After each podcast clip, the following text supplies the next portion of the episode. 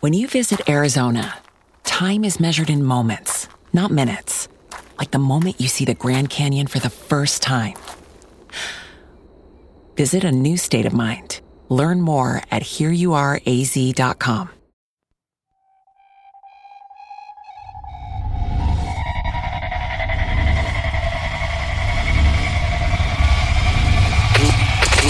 Never Quit. Never Quit. Never Quit Radio.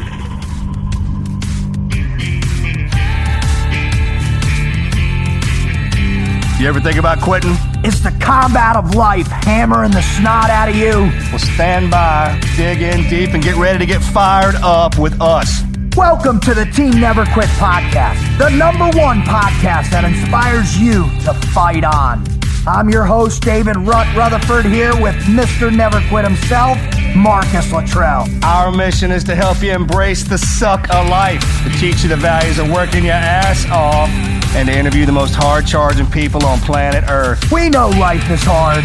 It's time for you to suck it up, Buttercup, and let us teach you to persevere in every environment imaginable by sharing real world lessons learned by those who never quit. That's right. It's time, Marcus, for us to help them defeat the Right, negative you fire insurgency me up, in man. their You fire me up. Are you ready? I'm ready. Let's roll. Let's roll.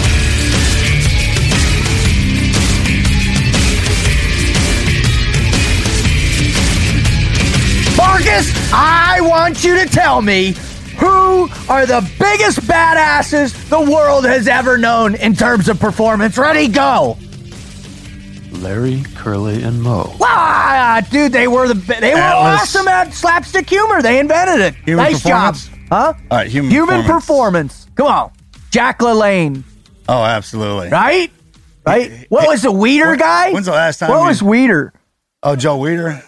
Yeah, to redefine the workout. Redefine it all.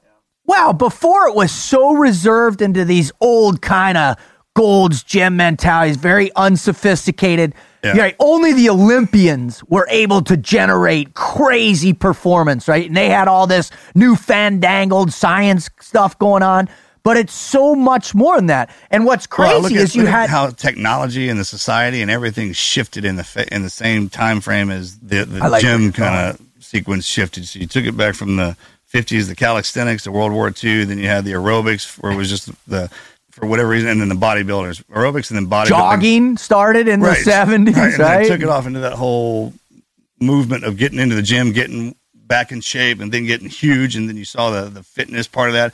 And then as Well, there was a shift got- in technology. You saw a shift in the workouts and the way people got back in shape because they looked deeper into it, and you, you don't have to do six hours in the gym. So as then you got then you got fitness the cru- takes yeah, off. You exactly. kept it in a very secure, kind of siloed capacity. But now performance is everything brought together. How you're performing physically, how you're performing mentally, how you're performing uh, uh, emotionally, spiritually, how you're performing sexually, how you're performing. I mean, human performance finally, I believe now, as the civilian, the regular person out there, not the Navy SEAL, not the elite athlete, but the Right. regular person is finally recognizing the power of looking at human performance as it relates to their life.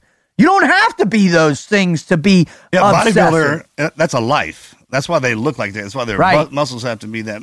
And people think when seals got to be huge. That's not it, man. No. Our program is designed to get you to your peak performance, uh, uh, height, weight, and nutritional value. Your That's how you're right. It's all come slamming together. If it's it's not just big muscles make you in shape because you know, you stack them muscles on. You don't have any cardio to push them. You're done. You're done. Especially in the jungle. You even Night, get started. night. Well, that's what I really loved is I remember when the human performance program came online, at least with the East Coast teams first, in that it was so much more of a comprehensive program where they're they're actually analyzing your particular movement patterns, what is best for your body type and what it responds to, incorporating nutrition into that. And that was such a leap forward in it was such a leap forward in addressing human performance. I thought it was fantastic. I thought that program was fantastic when it came online because it took When- when was everything to an entire new level. When was it? 2003. 2004, I think. Because remember the gym rats, you'd walk in and they started having the CrossFit rows. They're like, What are those? What is that? And somebody's like, hey, let's go do some CrossFit. CrossFit. Hey, yeah, go ahead. Do some aerobics too, or whatever. You know what I'm talking about? You'll be doing yoga like, next. whatever. Dog. But Now you got team guys doing yoga, guys meditating, guys doing functional, guys doing uh, rehabilitative well, therapy. look at the guys coming back online. That's how you know it's not just it's such a more professional approach than what it was. I mean, I, I don't have much experience to what was being done in the teams fitness wise before that, but I do know that there was certainly a strong element in the culture of, well, I'm just going to do shit that's really hard until I break myself. bing, bing, bing, bing, lift bing. as much That's weight, it. and then if you got a problem, elevate it and put some ice on it and put some rice, right? Motrin. Yeah, and- and suck it up. 800 milligrams. Suck Put it up. powder Yeah. below the waist, Motrin above. Right.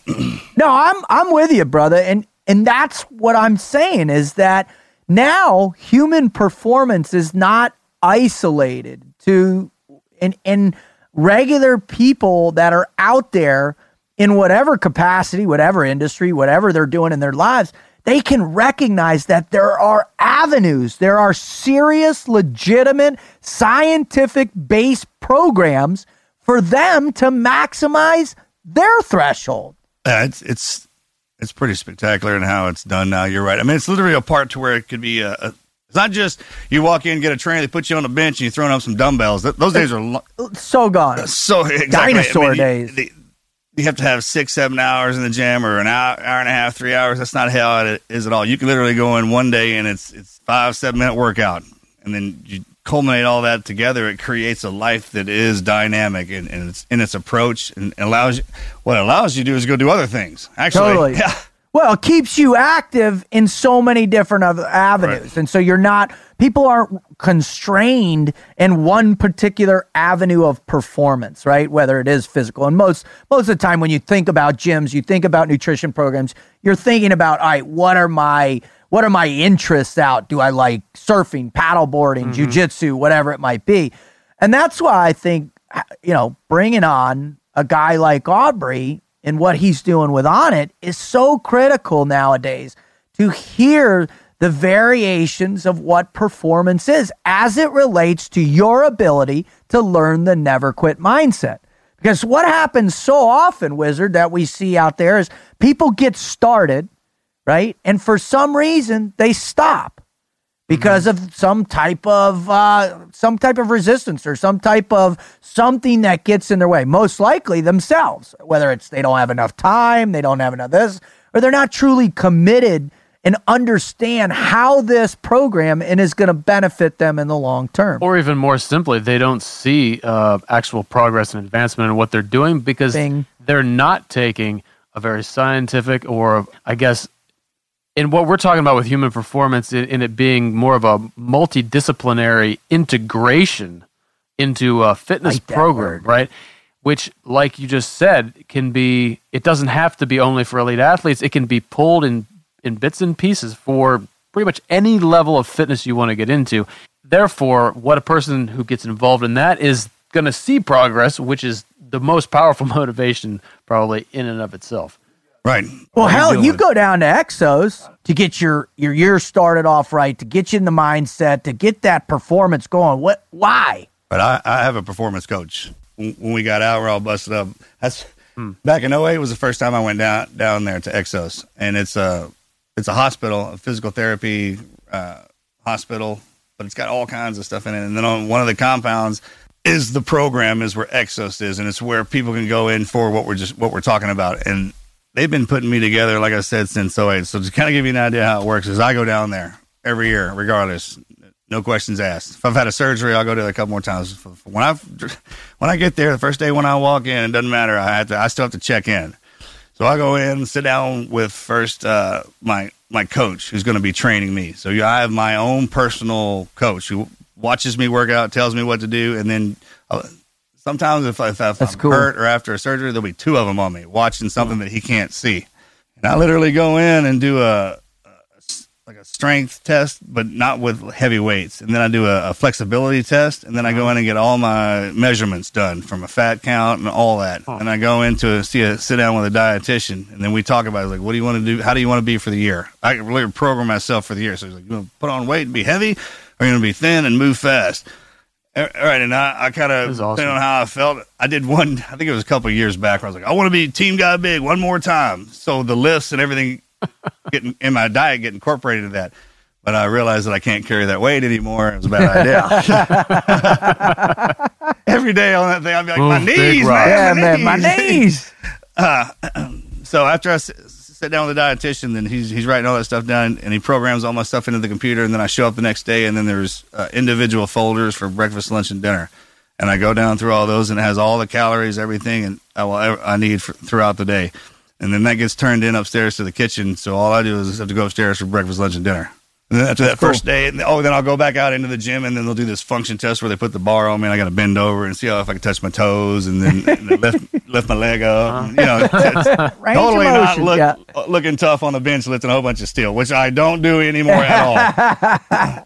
the great part about it is the combine. The kids coming out of the schools that are wanting to go into the NFL, they're getting ready to go into the combine. Well, Exos is a training platform for the combine kids to get them ready. And then I started going down there. And in, in the beginning, it was me and a Delta guy, and he was doing his physical therapy there. So now we start a program called the Eagle Fund, and all the SF operators go there to to get physical therapy to go back online, not to get back out. Wow. Yeah. I think last time I was there, there was sixty or seventy guys. Wow. Uh, Wow. So they pretty much have your daily regimen all dialed in. And that's time- for how long?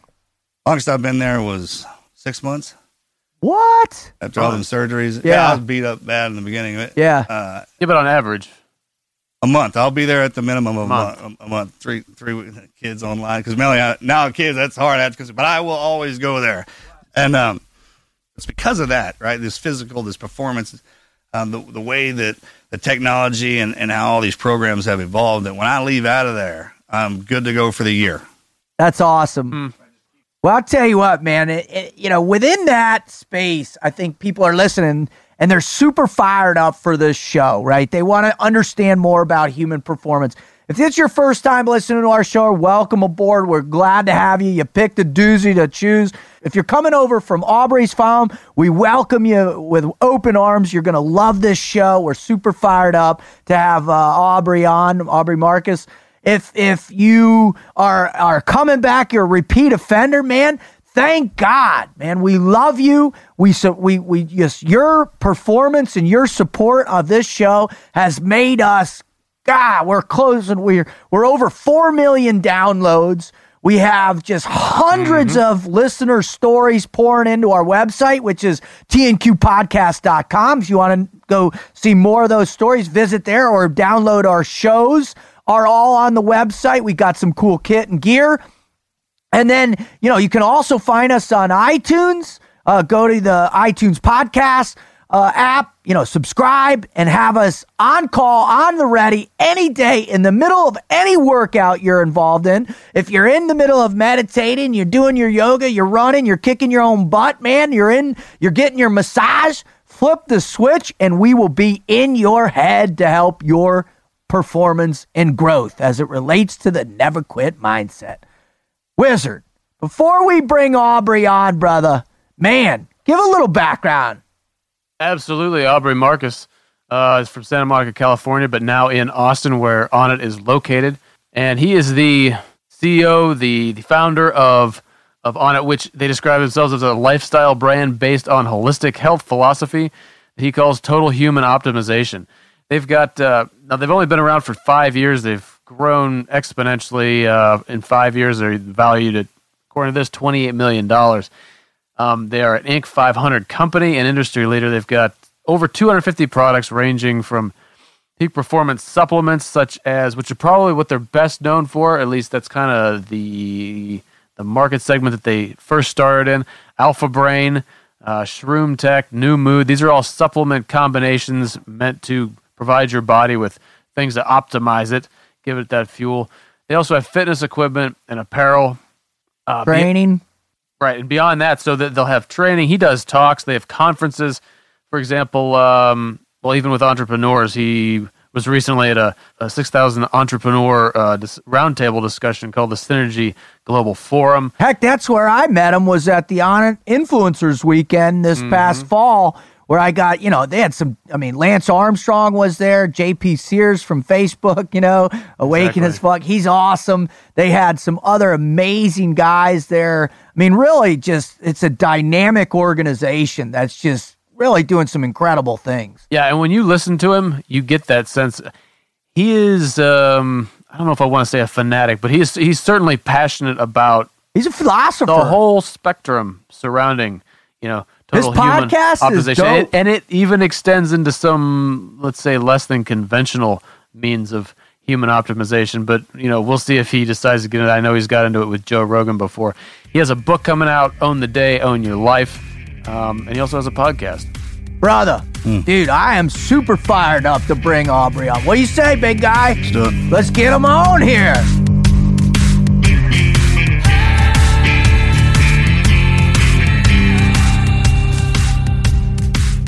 Now, listen, Marcus, when when when I when I went to Austin, Texas, right, to be a part of the the Onnit Influencers Weekend, I you, you just don't know how you're gonna wrap your mind around. One, first off, because I'm this crusty old frog man, right?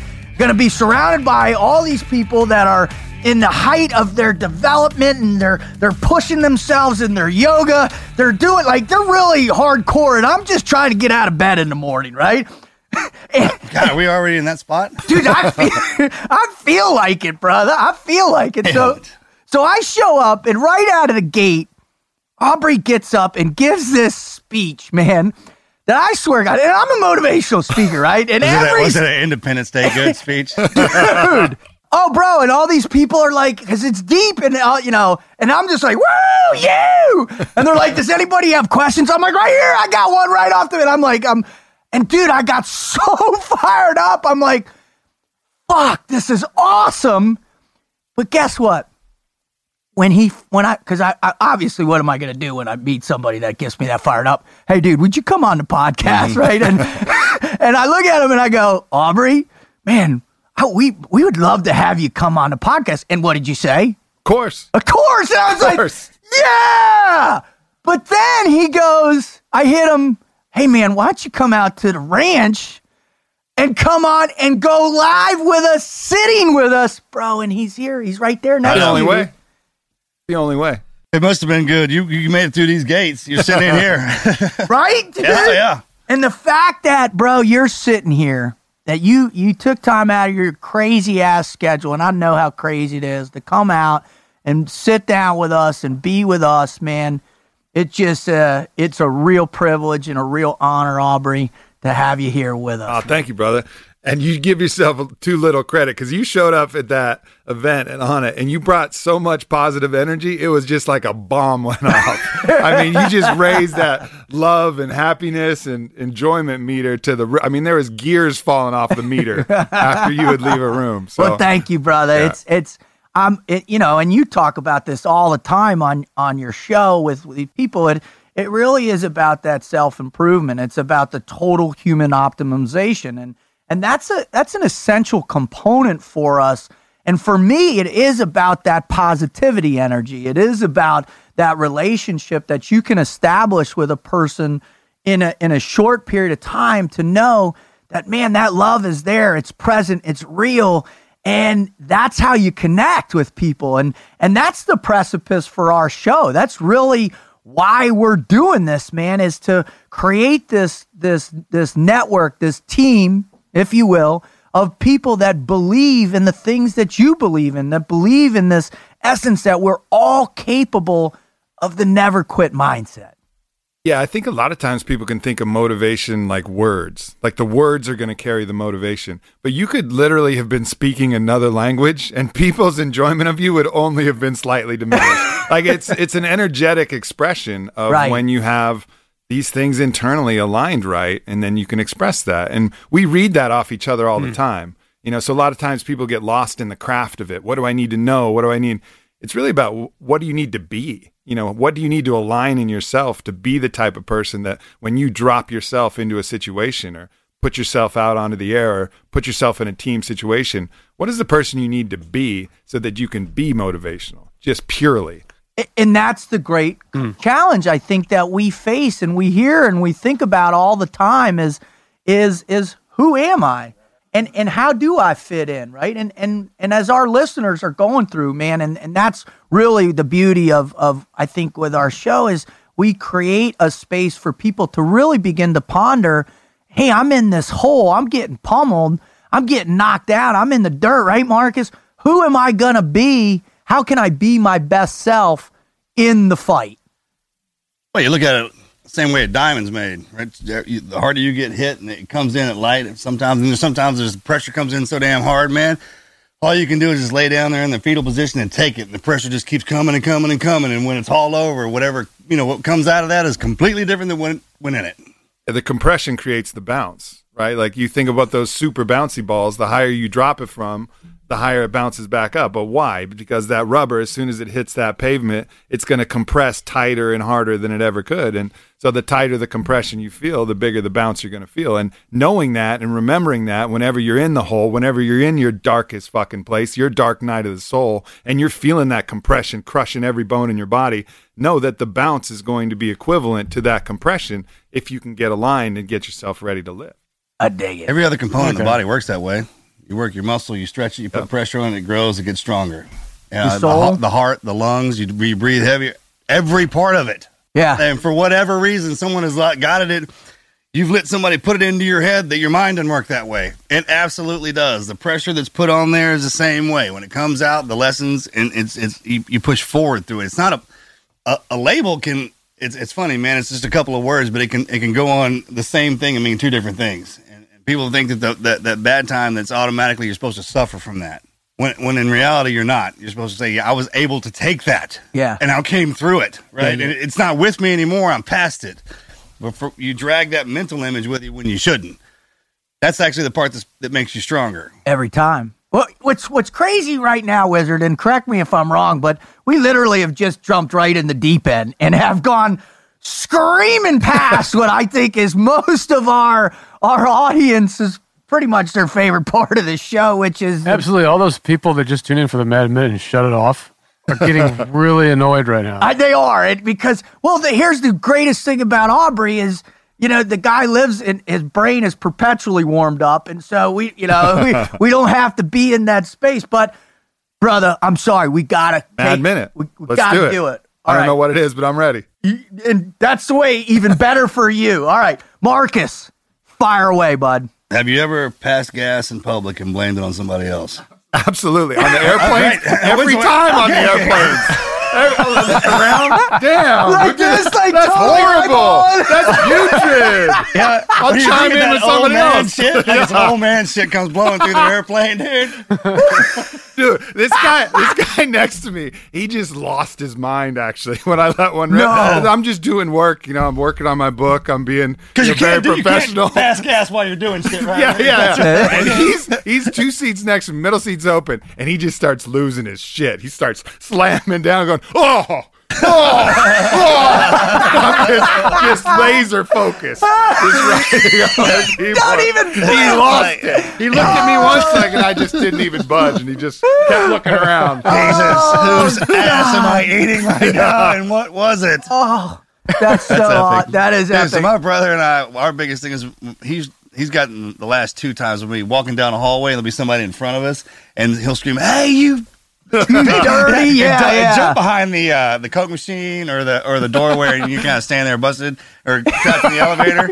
Man, those are good ones, man. That, Yep. that- Dude, I can't imagine with you two a lifetime of Oh, that, man. bro. He's he bur- like I'm talking. This this goes on all the time, even in in the 40s. Yeah, yeah.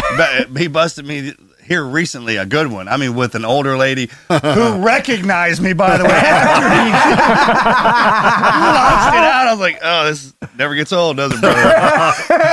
and he's like behind, like, Yeah, yeah, that- all right, wizard, fire away, bud. All right, you've got to pick one for, to have for father-in-law. Choice A: Hannibal Lecter. B: The Emperor from Star Wars.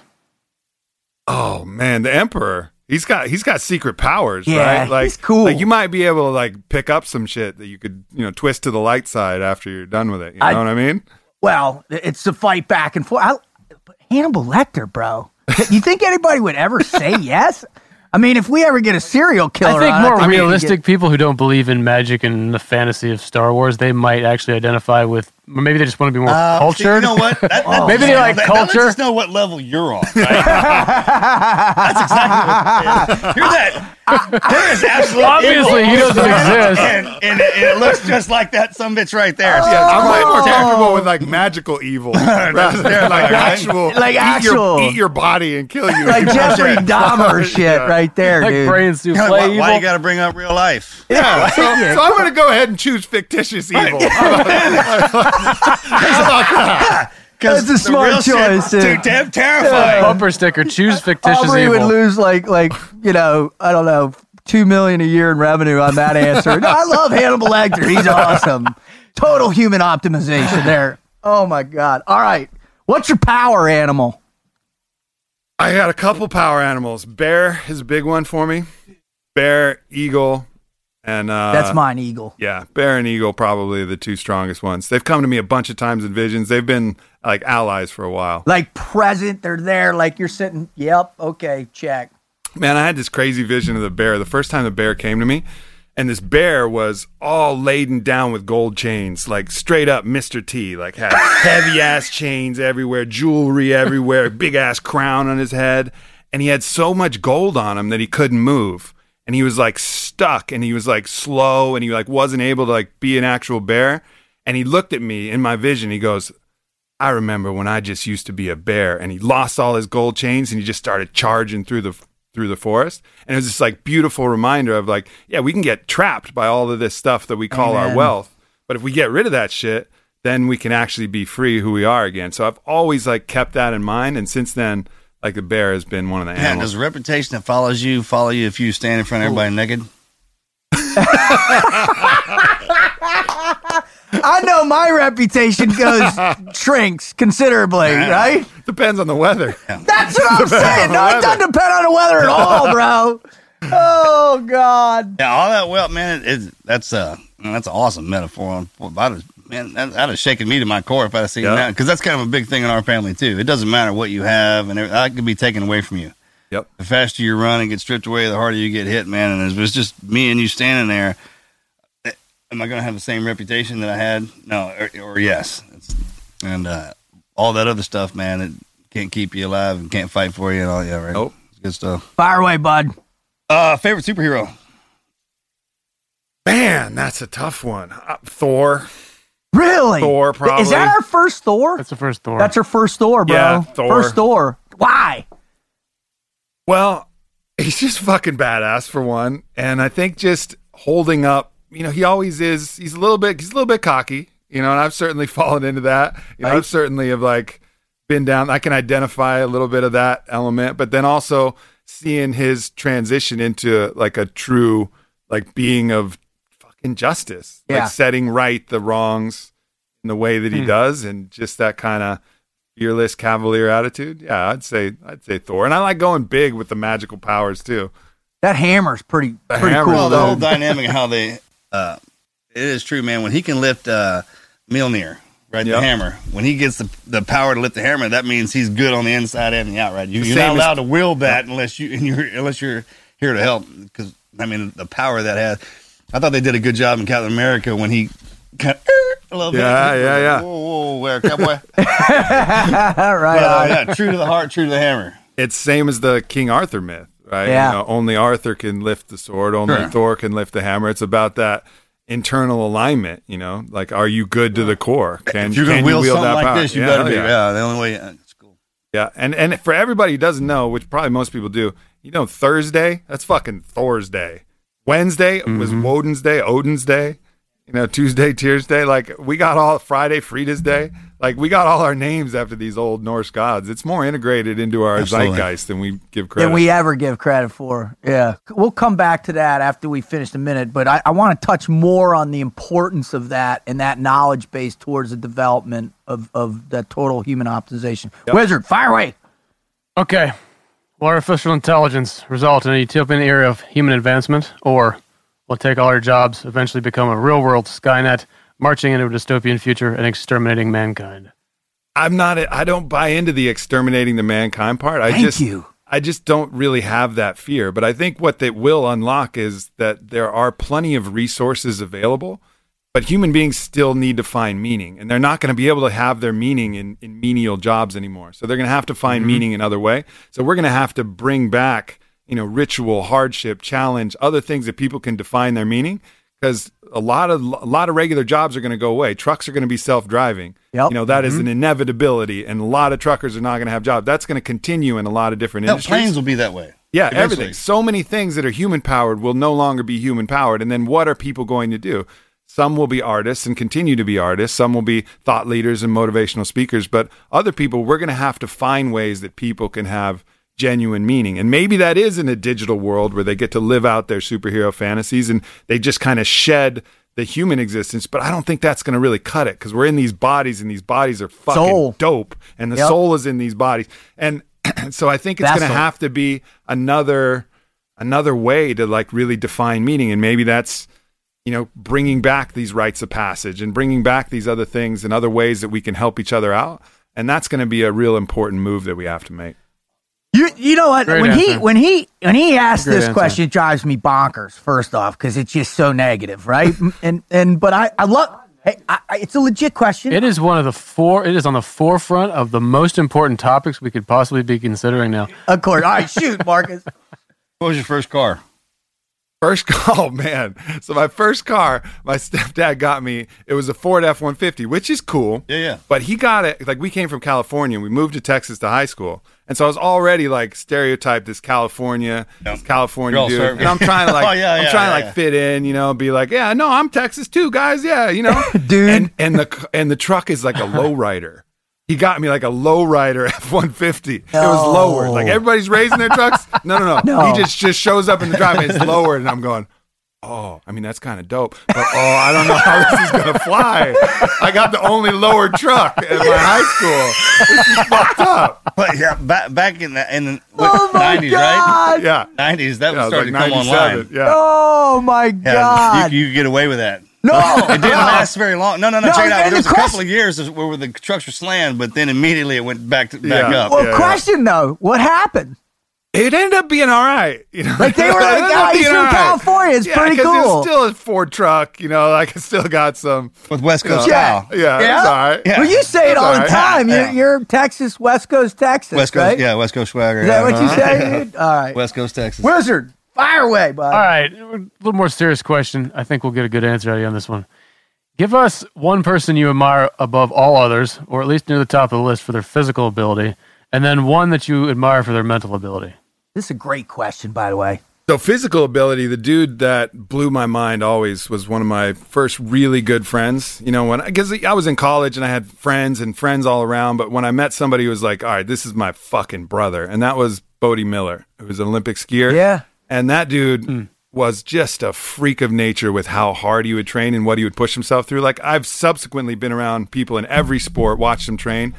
To this day, nobody has partied harder nor worked out harder than that man. Like No when he would go to train, he would train to the point where he had zero left in the tank, like 150 pound weight hmm. vest and sprinting up hills until he was like crawling in the dirt and like dry heaving.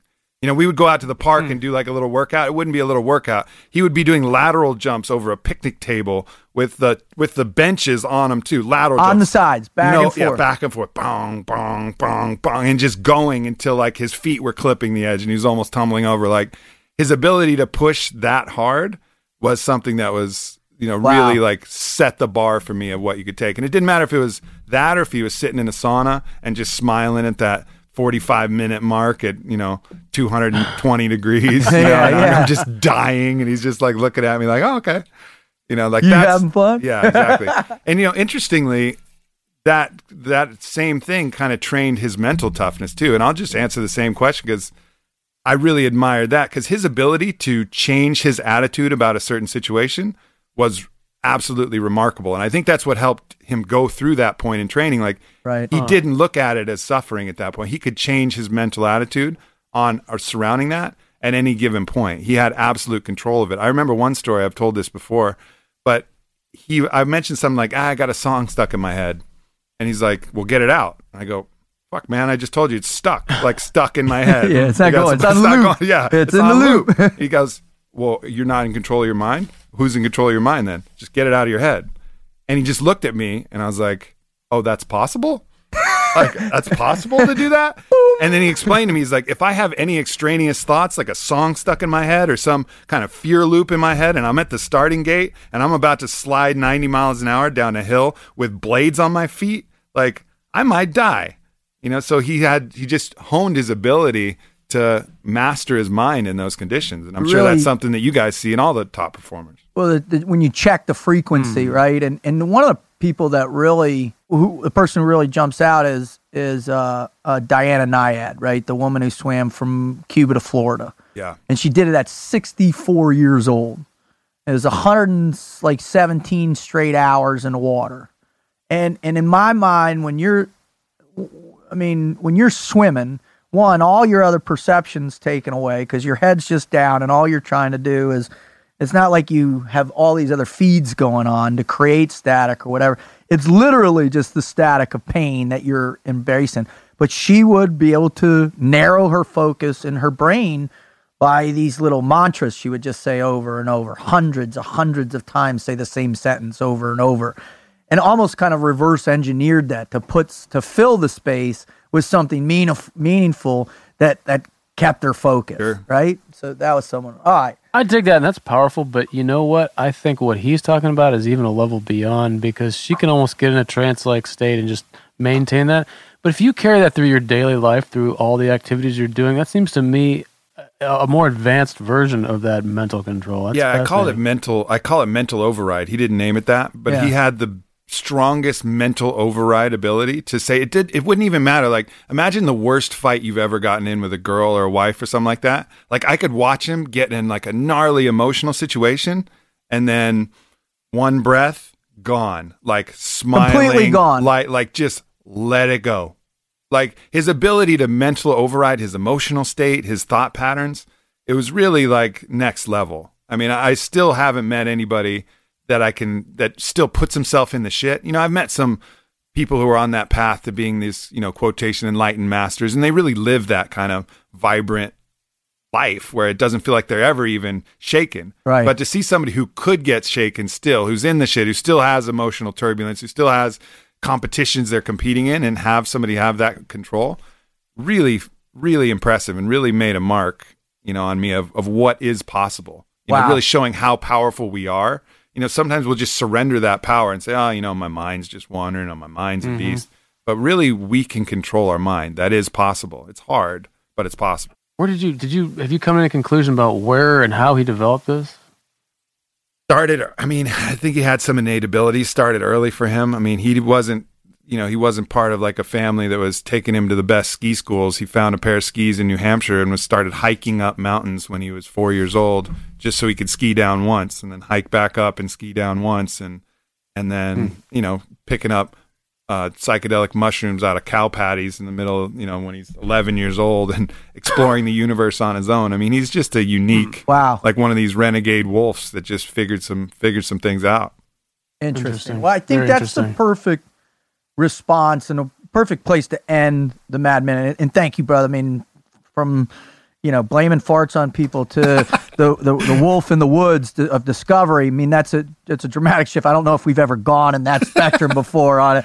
So thank you so much course. for for creating. As I knew you would give us that that incredible spectrum. But the reason why people come to the TNQ podcast, and we've talked about this is because they're they're in that struggle. They're in they're getting the pummeling. The negative insurgency is literally camped out in their brain.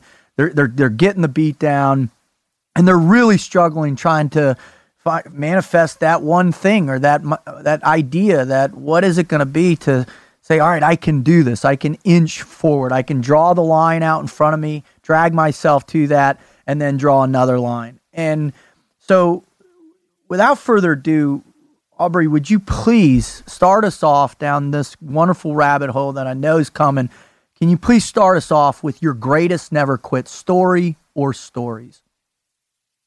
the the thing about the the never quit story is for me, you know, you guys had actual external resistance that was at a level that most of us can't comprehend. And you won't meet that external resistance ever again in your lives. You know, you're done. You know, barring maybe Wizard over here who may meet some external resistance to that caliber. But for me, it's never been that. I mean, I was an athlete and I have athlete stories, but for me, it's been an escalation of how much pressure I can hold, and that's grown over time. So my biggest never quit story is right now. And it will always be right now. It'll be five minutes from now. It'll be five days from now. It'll be five months from now because I'm gradually adapting to be able to hold more pressure, hold more responsibility, hold more stress, and adapt accordingly to that. And so for me, it's always just being on that bleeding edge curve of how much I can take. How much can I take before I retreat, before I play small, before I go back and, you know, be the victim and throw a little pity party and, and hide out for a while? Like, how much can I push myself forward? And that's just the constant battle that's a great place to start. And and mm. and, and for our listeners, obviously we did a great intro for for Aubrey and explained his background and what got him here. But really, to it's it's very difficult to encapsulate somebody in an intro, and that's why I'm glad you're sitting here. You talked so far about this pressure and the, and the idea of pressure and condensed pressure and, and and the power of pressure. Can you can you enlighten the listeners a little bit more about what you mean? What what does pressure look like on uh, across the spectrum for people in in their daily lives maybe or in the big context of things. I think it's really about letting yourself down and letting other people down. You know that's where the big amount of pressure comes from. You know we have these expectations of what we want to bring to the world and what we want to do with our lives. And then we have people who are relying on us to help deliver on those those ideas whether it's family or you know for me now as I was mentioning 181 employees at our Christmas party. I mean I'm looking them in the eye and I know decisions I make a weakness that I you know allow to exhibit a moment of ego a moment of fear and that could all go away. Like ultimately I have you know my decisions have ramifications to a lot of people there. And not only that it's all the the customers downstream who are affected. It's all the people who follow me and look to me for inspiration. And if I fall, you know, then I'm letting them down and I'm letting my friends down and my family, but ultimately also myself down too. And so it's dealing with those those things that's really where that pressure comes from and where you want to retreat and it makes you want to, you know, shrug the responsibility and say, "Oh, you know, I didn't have a choice, you know, it's not my fault. I you know, uh, Excuse. excuses, and and that allows you to shrug the responsibility because it's terrifying to say, no, it is my fault, all my fault, the good, the bad, everything, it's my fault either way. But that's okay because I'm going to forgive myself no matter what I do because all I'm responsible for is doing my very best at any given moment. And that's the way that you get out of the pressure is you just focus on the process and know that you can only do your best right there at that time and forget about the expectations. Forget about what the outcome is. You're only responsible for your best. Well, I mean, it's a part of life. Pressure is like gravity. Yeah. Right? It, it, and, Good and people put it into into perspective of, of words and, and, and responsibilities. That's just a way of describing the gravity of this of what you've grown into. And as we grow in life, we, we, we don't get bigger in size in our human form, right? But it, our existential does. It grows around us, and it's kind of we're the core. And as we, as the, you know, the tighter we get inside mentally and physically, man, the more inner, the more the gravity that we we consume, and the more stuff that comes around us, and it feels like a pressure to us, man. But it's just a part of us. One can't exist without the other. I can't grow and be as and find out what I'm truly capable of unless I pull people into it with me and and and make them a part of this. Truthfully, because I mean, Yeah, if it was our own reality, if I create my own reality without anybody around, it'd be perfect. Right? the only reason I have to know a little bit about other people and what they do is because I have to exist in other people's realities. And I and uh, this didn't come overnight. You know that complete peace that we all search for. I have that. What he was talking about, it's the greatest thing, and it, it doesn't mean that everything's okay. Not everything's always going to be okay. It, it means that I can handle the pressure that's around me at all times, and we just keep pushing. Well, when I when I hear the two of you talk, I, I I hear two people that have been on pathways towards discovery, right? And that's fantastic, and that's allowed you to have this perspective. But let's let's back up to the day when you didn't have that perspective and you didn't have that knowledge base, Aubrey. You know, when was the space in your life where you're like, hey, you know what? I, I need to, I need to set forth and go on this journey. I need, I know I need, there's something out there that I want to feel. I want to feel that, I don't know if it's, it's the, the control of the pressure, maybe emotionally, cognitively, but it's certainly an understanding of it. When was that moment for you? When was the, like, okay, I'm going to move from this physical existence because you were a great basketball player and Yeah. all that to really go into this, you know, position of discovery and everything else. It's the same model, really. You know, like it's. I think that's the great thing about sports is they teach you the they teach you the model. They teach you that resistance training works for the body, and then you learn the model, and then you know that resistance training works for the mind.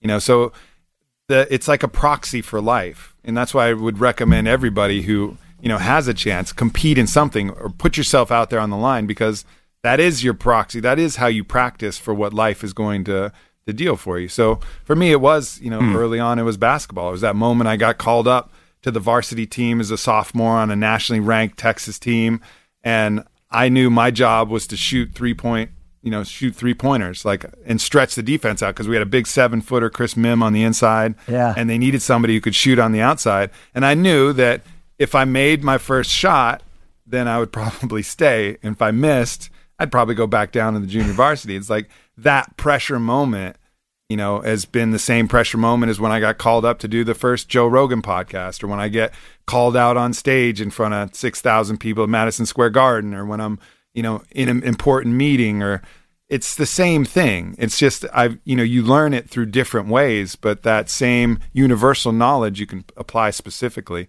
And I've just done that with everything. Just applied that idea of all right, push myself up against the pressure, see what happens, see how I adapt, see what I can learn from, and then bring that in and, and try again on an even bigger scale. It's funny because I didn't. By the time I started doing the public speaking, I, I didn't know I was supposed to be afraid of it. I was a team guy. I'd never been afraid to go on stage ever. I didn't know you, that was a thing. I swear to God, I mean, we trained to fight in front of you. Why would I be scared to talk in front of you? Yeah, of course. It never even dawned on me. And people were like, the dentist and public speaking, like there's the two most feared things on the planet. But it's funny because I see these guys, and you can even you can come overcome a fear of riding your bike without training wheels, and you can overcome a fear of speaking in front of seventy thousand people in about the same time. yeah. That's the great Yeah. potential. And and I go hmm. back to this space though. I always go back. You know, you there's a process involved, right? There's a process involved with all of it. And and and, and the more I think you can refine that process of the total human optimization, because it's one thing to say, okay, you know, go walk the earth like Cain and go have your kung fu moments, and you're going to have this amazing transcendental enlightenment that ha- hits you in the face. But that doesn't happen for most people because they got to pay their bills. No, you got to seek it. You got to intentionally go after it. You got to put yourself in intentionally put yourself in uncomfortable situations. Fear is the enemy. Fear is the resistance with a point. capital Fear F. is, I yeah. love how you always say fear with a capital F. So, Right, so right. then, so then you're always pushing against that. That is the resistance point. That When we're talking about all this stuff, it's fear. Fear is fear is the thing. Fear is the one demon at the heart of this whole. It's whole awesome, thing. right? Because it's so real, you can taste it. But like, why do I ha- have that? It's it's built in. It's All right, built I- it's, in. it's your human condition to tell you that that's where you need to go. That's how it always drove me. It's like a fuel for for a flame that they can burn burn blue permanently. Because you have that mindset of you're going to find fear and you're going to go towards it, and that's the thing that people need to shift. Instead of that, you know, instinctual response, run from fear. The other response of human growth and potential is run towards fear. totally. And we can make those moments happen any any point. It doesn't need to be a big basketball game. Anytime that you're afraid to do something and you push yourself to it, that's your little superhero moment. That's let's never say quit let's say there's people let's say there's people dancing and it's like still kind of awkward. It's not like you're not drunk and you're like, ah, you know, dancing would be fun, but you know, I'm like a little self-conscious. You get out there and you start that dance party, like that's your superhero moment. You know, Exactly. like, like there's a, there's an opportunity right there where you can push against some fear that you have and do it. When it's hmm. when there's that girl across the way and you're like oh man she's super pretty. I'd love to talk to her but that fear of rejection is stopping you that's your superhero moment. You know when there's a, a bug in the house and your option is to take a magazine and smash it and run like a scared child away from it or just grab that thing with your hand and let it outside like that's your superhero moment. We can take all these opportunities to grow against the resistance of fear, we just have to decide and we have to know the value of pointing ourselves towards that shit. And it's cool from the guy's perspective. it- Yeah, you might you see a spider, like, Jesus, look at the size of that spider. but there's a whole bunch of girls around. Yeah, Yeah, yeah. boys are like, oh, I got it. I got it. Well, now you're well. Now you've you've flipped it around towards ego, right? And and ego is a big thing that I remember at that weekend you brought that up and we talked about it, and and and and so help help people understand ego and and how to get a grasp on their ego and and the introspective nature of ego and how debilitating it can be in conjunction with fear, if you could. Yeah, ego is your identity self. It's like who you think of yourself as. And it's inherently unstable because it gets its justification off a bunch of other stuff. It gets its justification off the things you have or what other people say about you. And that's what builds your identity, builds your ego up. So it's always terrified because all of these things, like those gold chains on the bear, all of these things can get taken away. So the ego is in a perpetual state of fear because it's built its house on nothing. It's built its house, it's a sandcastle at low tide. Like eventually the tide is going to come and it's going to wash all of that away. And that tide's called time. You know, eventually mm-hmm. time is going to erode all of your treasures, all of these things that you built on. So the ego is a fear based mechanism largely because it's built itself on something that's unstable. So I think really we're always going to have it, but just to recognize that, you know, it's not that important. Like just play with your ego. Interesting. Mm-hmm. All right, I, I want to shift a little bit and come back more something directed at, at you personally.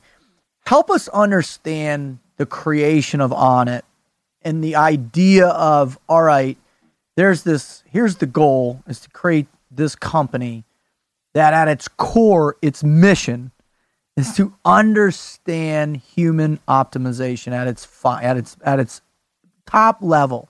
And and and as an idea and it's you know it's as it's you know and it's it's in the incubator stage help us understand why you wanted to do that what's happened what you've learned. I mean and i know that's massive but if you can condense it to help our listeners say i've got an idea how do, what does it look like to have that come to fruition Well, this one was really I've been, you know, living on it, living human optimization my whole life. Like this has been something that just I inherently was interested in. How can I get a little bit better tomorrow than I am today at whatever it was, whether it was picking up juggling, you know, after my freshman year of high school. And I just relentlessly went after that until I could get the four ball patterns down and the Mills mess. And I had all the different tricks. And like, it didn't matter. That's a useless skill for the most part, you know, but I, I would not still. in this, not in here. It's not. Trust me. That, that's one of the, uh, the most epic skill sets that's brought, been brought into here. but like it and whether it was that or whether it was you know actual sports or whether it was sexual performance whether it doesn't didn't even matter mental performance the knowledge that i brought in i had that attitude always like how can i be a little bit better at this and you know i guess it was you know, my favorite play of all time is cyrano de bergerac and he uh he has a quote you know i, I couldn't when confronted with all the possibilities of the things i could be i decided just to be admirable at everything and that was it. I didn't really understand what I wanted or what it was going to go. But I was just like, well, I'm just going to keep getting better at stuff until I figure it out. And Onnit is kind of the culmination of that. It's everything I learned about enhancing my cognitive performance, both with mindset techniques and nutritional techniques and supplements, and then physical performance, and then emotional performance, and all of the different things kind of wrapped up. And then Onnit just provides the tools and some of that community, you know, that's kind of bonded together around it, and also the the mindset and motivation to make that happen. I love that you talk about community because that's in essence what we're trying to do is create that community, that support structure of when people are, are in their vulnerable moments and that we get these amazing listener write-in stories where people are literally writing in by the hundreds and telling us their greatest never quit stories and we read a lot of those and I've got one to close this show with and and we actually brought two of our uh, listeners that wrote in on the show. We had this one woman on recently. Her name was Brogan, and she had this uh, trigeminal disease in her face. So her face feels like it's being stung by a thousand bees at all the time, all day long. It's debilitating. But she talks about the community that got her through that. She talks about the community of growth. Help us understand from your perspectives, perspective how important the team is, the community is for the growth, to understand fear, to understand ego, to understand, you know, the need to explore the self.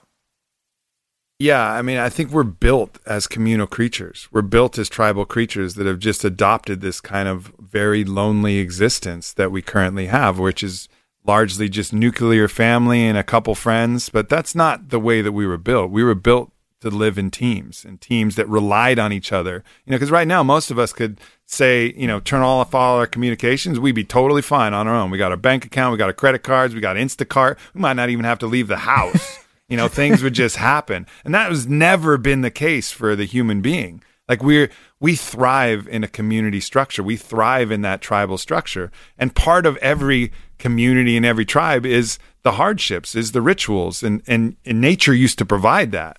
But now we don't have that. So it's actually hard for us to even get those kind of bonds. That's why you see it in the teams. You know, it's like there is this large external force that forces this kind of bond to happen naturally. And I think where we need to go and what we need to do is like we need to put ourselves in situations that are inherently challenging. So like when we did that when we did that weekend out and Onnit, you know, part of it was not only listening to some amazing spoken word poetry, but it was writing it ourselves and then going up and expressing that.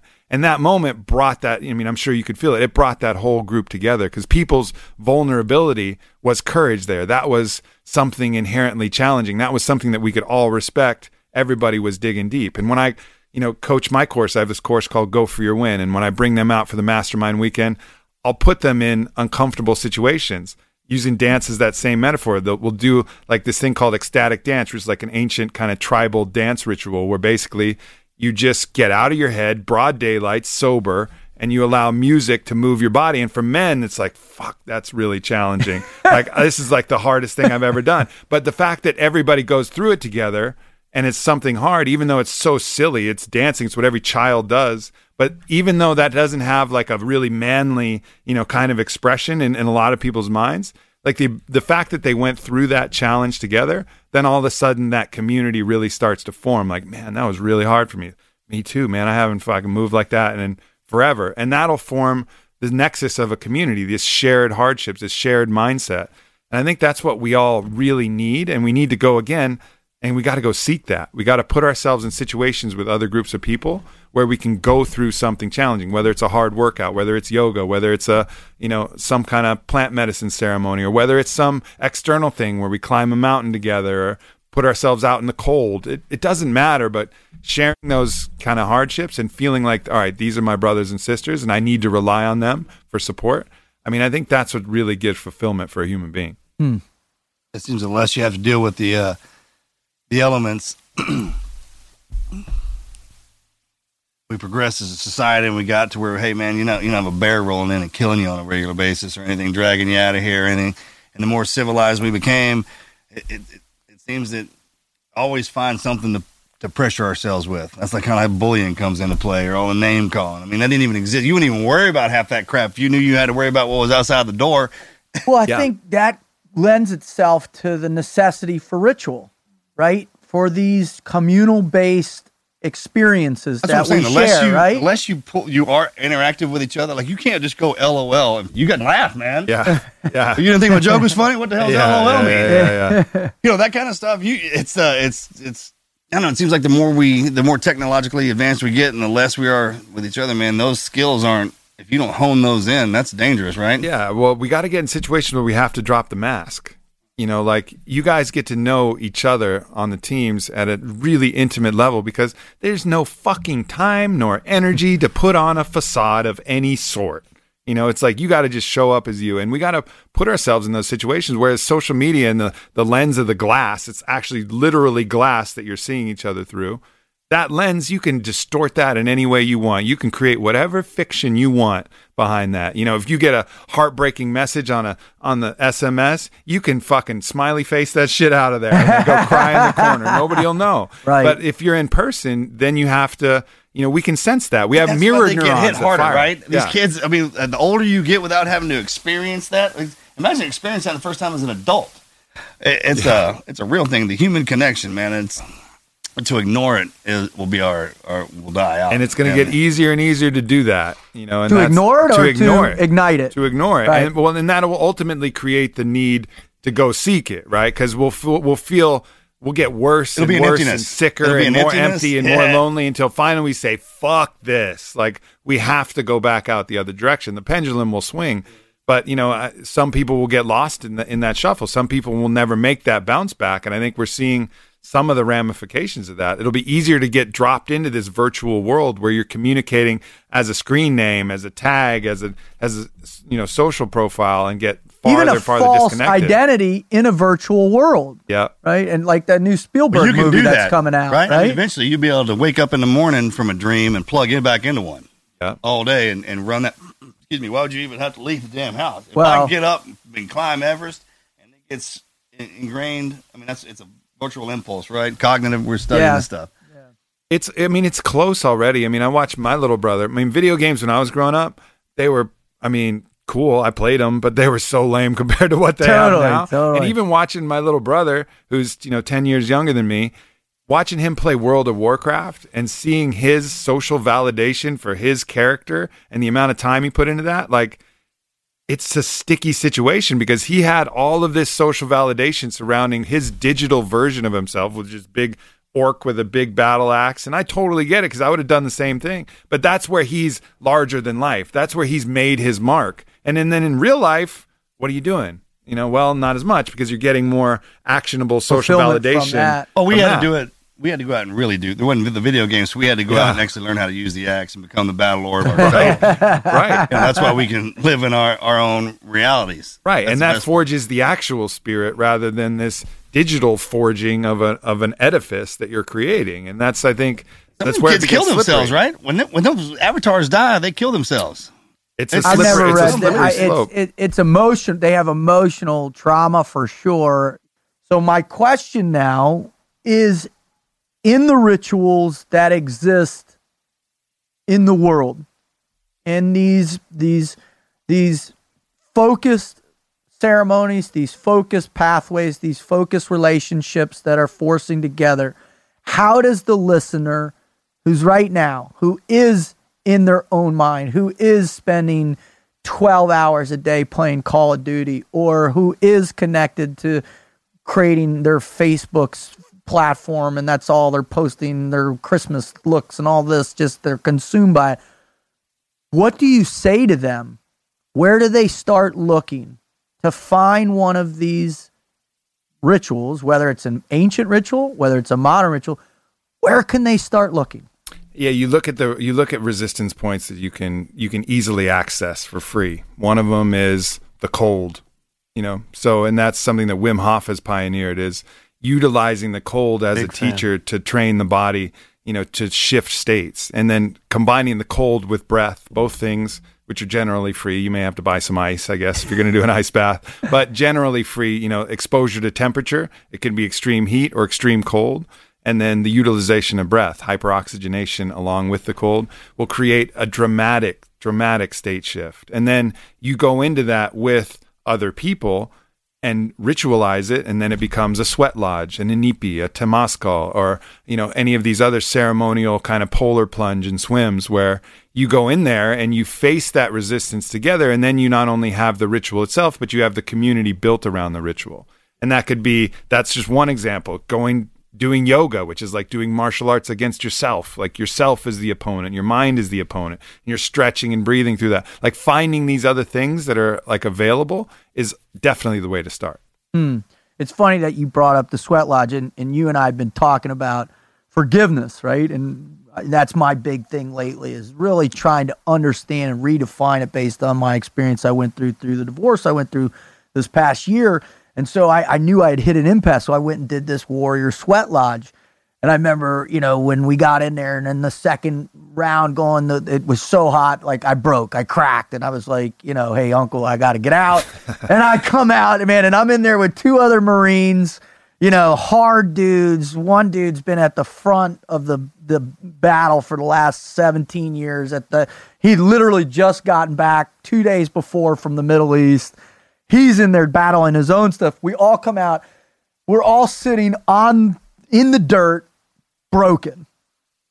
But we all almost simultaneously focused on this one little tree that was up above us and the clouds going by and just this, the quiet of the wind in that tree and the peacefulness of that simplicity. All of us hit the same. We all described the same thing, the same mind, and freeing ourselves of being in that broken space. Now, when I tell people this story, they look at me like I got, you know, a third eye coming out of my mm-hmm. head and like I'm talking about some, you know, Navajo Mambo jailer in the spirit world, right? That whole concept of fear of that ritual. What do you say to people, Aubrey, to say, hey, it's so go try it and see what's out there from what what is the spark? It is a funny thing, you know. People will discredit something they haven't tried. It's like if someone tells me this is the best damn cookie I've ever eaten, I go, "Nah, bro." And I've never tried that cookie. Like, who who am I to judge that? How am I supposed to tell somebody what how if that hmm. cookie's good or not if I won't even try it? It's not going to kill you, you know. But people will discredit these things that they haven't experienced because I can identify, listen to your story, and I know that moment because I've come out of the sweat lodge and had that moment. Different tree, different sky, different dirt, same exact feeling. And because I've been there, it's experiential. It's something that you can only know and not ever describe. So you got to just go try it. You got to go try the Wim Hof breathing, you know, 40 deep inhales and then submerge yourself in the cold. Like, try that and see how you feel on the other side before you discredit it. You know, before you allow your fear to put up reasons why you shouldn't even start, why you shouldn't even try it, you know, which is really just your fear, you know, trying to justify why you're not afraid of it.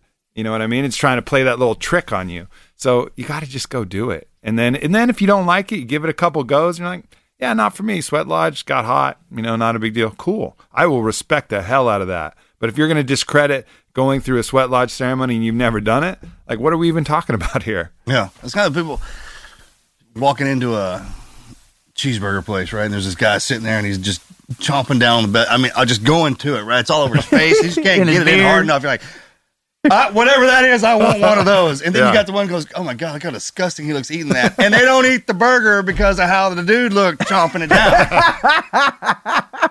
It doesn't make any sense to me, but it makes total sense to some other people. Yeah. like I can't eat. Look how disgusting. I'm in that battle right now with my five year old, right? The bruiser. And she will look at something and because of texture or thought or feeling or whatever, she, no, no, no. And I feel the same way sometimes when I'm doing private coaching or I'm working with an organization or company or I run into somebody or whatever. And they're like, no, no, no.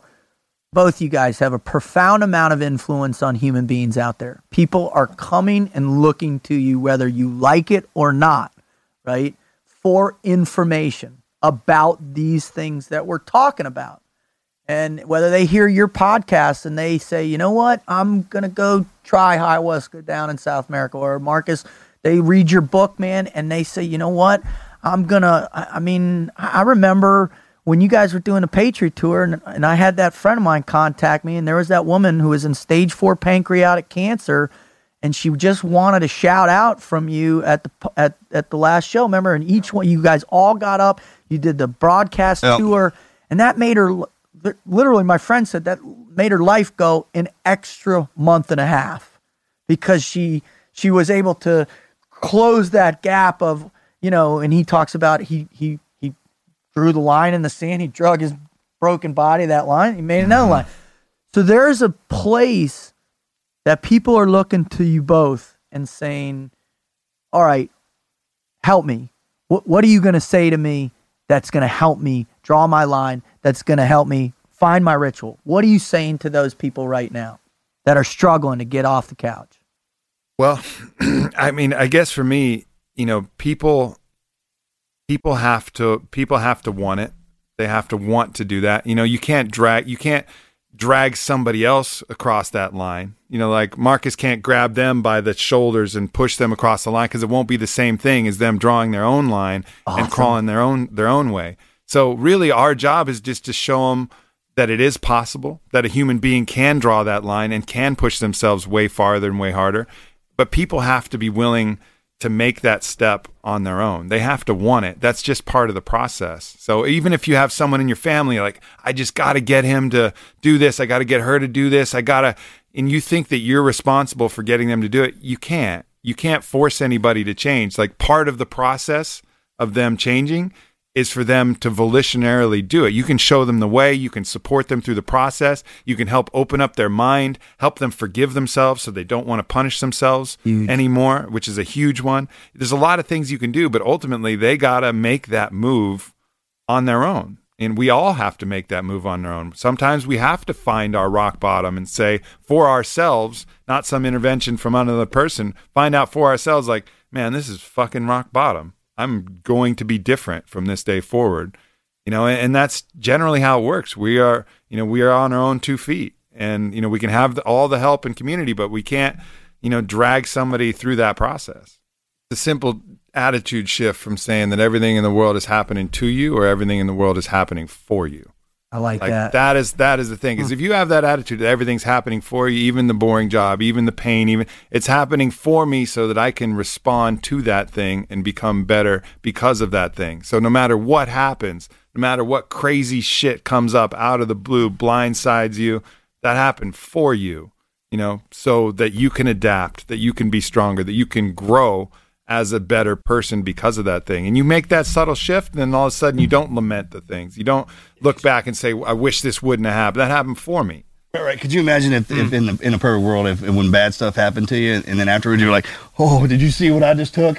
I mean, it was kind of like a rite of passage. And, Right. and you have those check marks like I've been hit by a truck, I've been raped, I've been stabbed, blah, blah, blah, going all the way down. And once when they walk in, it's like, "That's a resume, man. Don't be embarrassed of that." I was like, the "This- resume of pain. This is what yeah. you can take, I love right? it. And I, I mean, that's I all of my tattoos are my defeats. Me and my brother, we're tattooed up in all of our, our defeats, man. Our scars bear bear our my my friends' defeats. Yeah. kind of deal. I So love it. it- it- you know, it's that's that that's the way it should be, really. But um, And that's maybe why- we'll make, you'll make it that you, you know you're you're doing. You're doing wonderful things. You can get that done. Go ahead and get that done. Working on it, man. Working on it. Well, listen, Aubrey, man, thank you so much. Can, can, can you, because I know right now uh, our listeners are going, all right, wow, he's got some amazing insight. Where can they go to find more of this insight from you, where they can hear more of these ideas and, and really just help learn, start their exploration through you and through Onnit? Where can they find that? Yeah, Onnit has you know all of the the physical tools available from you know the kettlebells, the clubs, the steel maces, all of the different unconventional training methodologies. And By the way, my, and- the monkeys are my favorite, Oh, bro. yeah, they, the they, primal bells. they are my metaphor of hate every day, man. I Yeah. love them. Thank Oh, that you. for angry. Koba chimp.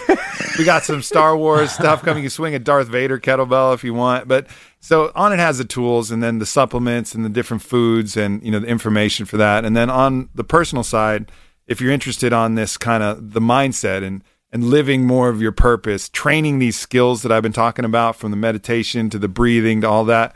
Um, you can check out the course that I'm launching, Go for Your Win. It'll be the the relaunch of that. Uh, GoForYourWin.com. Follow me on social, Aubrey Marcus. And I got my first book coming out called Own the Day, Own Your Life. Um, definitely check that out. You can pre-order that on That's Amazon. Yeah. Awesome. And that goes like deep into using hormetic stress, which is the principle of using resistance to grow strong, whether that's the cold or whether that's training or whether that's weird foods or whether that's, you know, everything that you can do in life to build a stronger build a stronger body, build a stronger mind and how to apply that all into a single day. Man, that that is spectacular, and I, I cannot wait to stay on that journey and watch that journey with you, brother. It, again, thank you so much for coming out here to the ranch to sit with us. You're the, you're the second guest we've had to do that, that done that. It's been wonderful to have you here, bro. Great to be Real blessing. Been, been a pleasure. Thanks for having me out. Mm-hmm. It's awesome. Awesome, brother.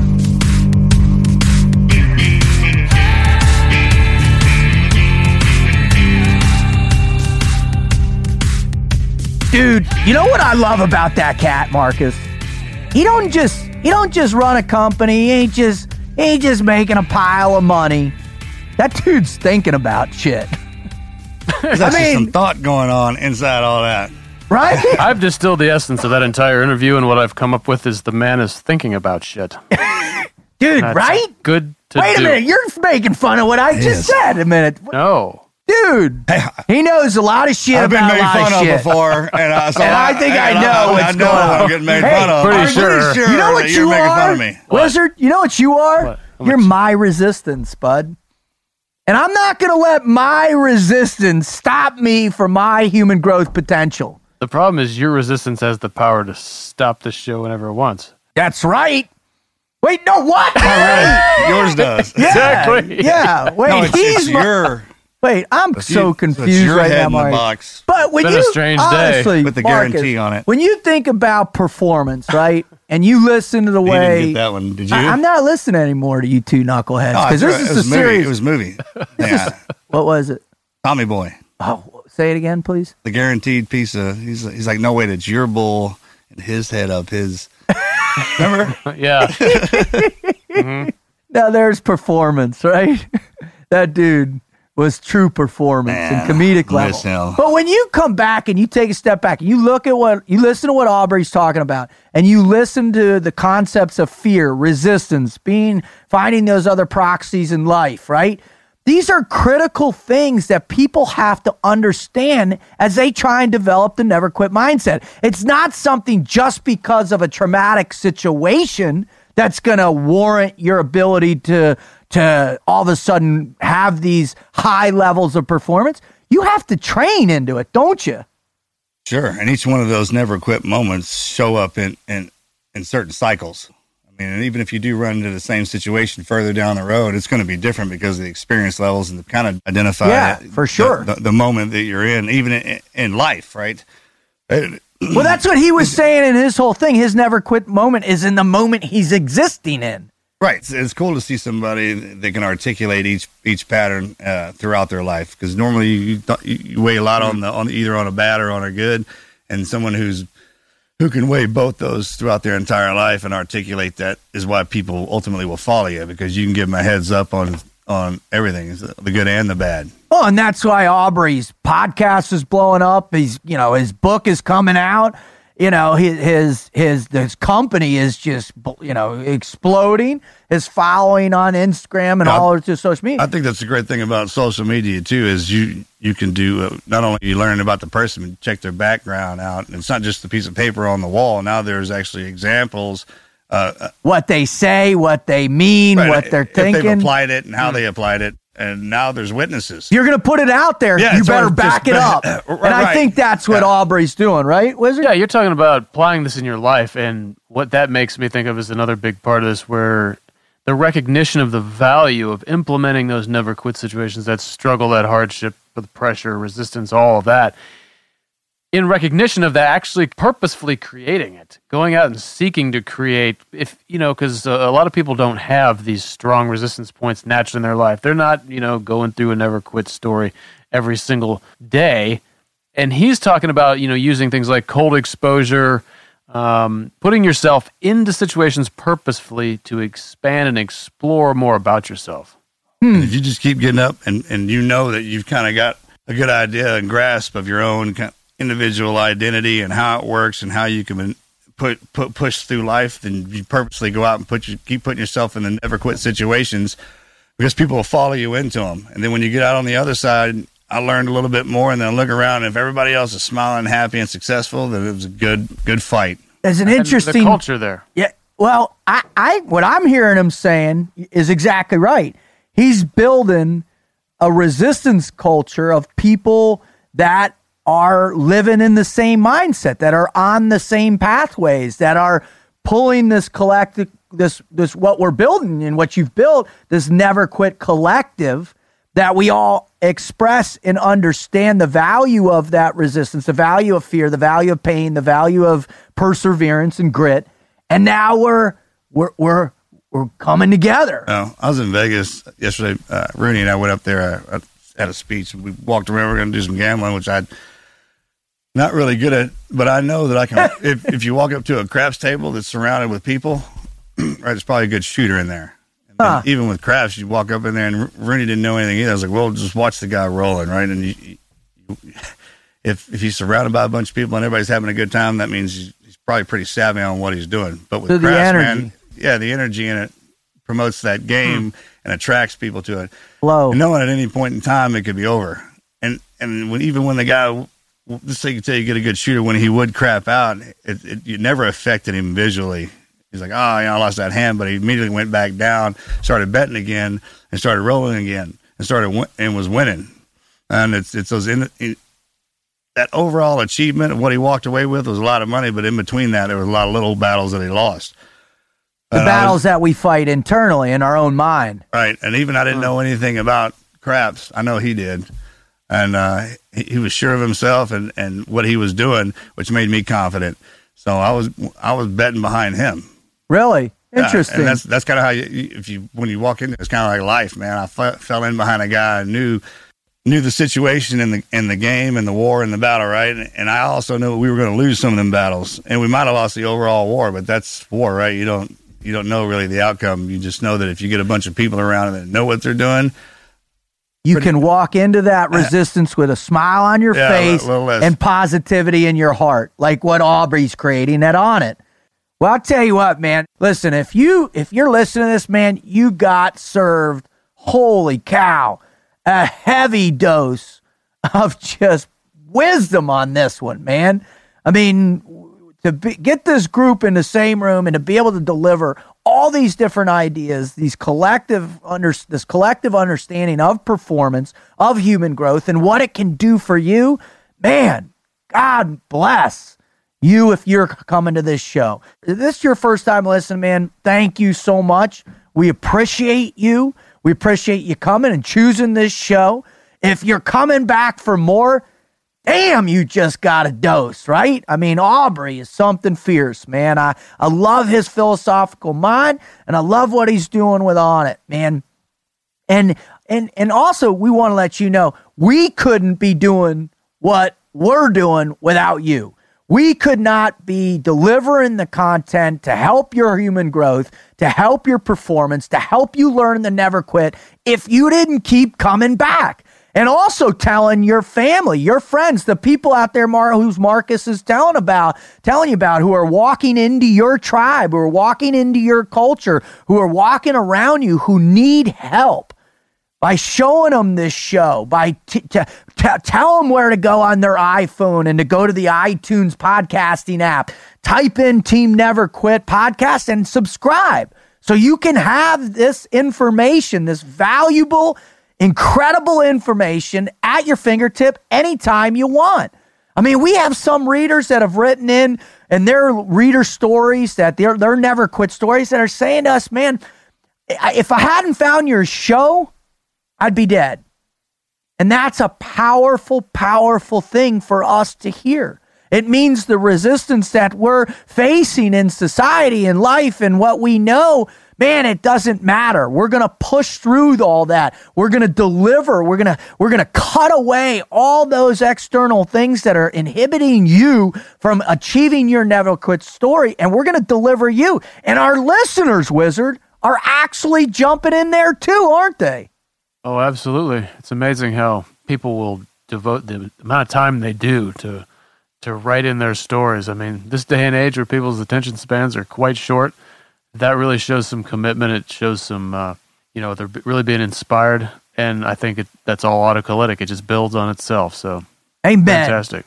So thank you so much. Uh, You know, I'm just going to get into my thanks, man, because it's been a hell of a show. I just want to thank God and Christ for helping me in my resistance in life, man, because surely you know I need it. I want to thank my children, the bear and the bruiser. I want to thank my mother and father, my brother and James. I want to thank all the people, my family, my friends. I want to thank all the people that have helped me with my human performance in this life. I want to thank Aubrey, man. It's been such a blessing getting to know you, brother. Just what you're putting out is all positive. I love that about you. I really dig it. Keep doing it, brother. You know, I want to thank I want to thank all our listeners. And and you know what? Thank you both, man. Thank you for getting on this fight with me and and ap- and helping me deliver these this positive message to so many millions of people out there. I just thank you tons, gents. Absolutely. and it, it, it's true.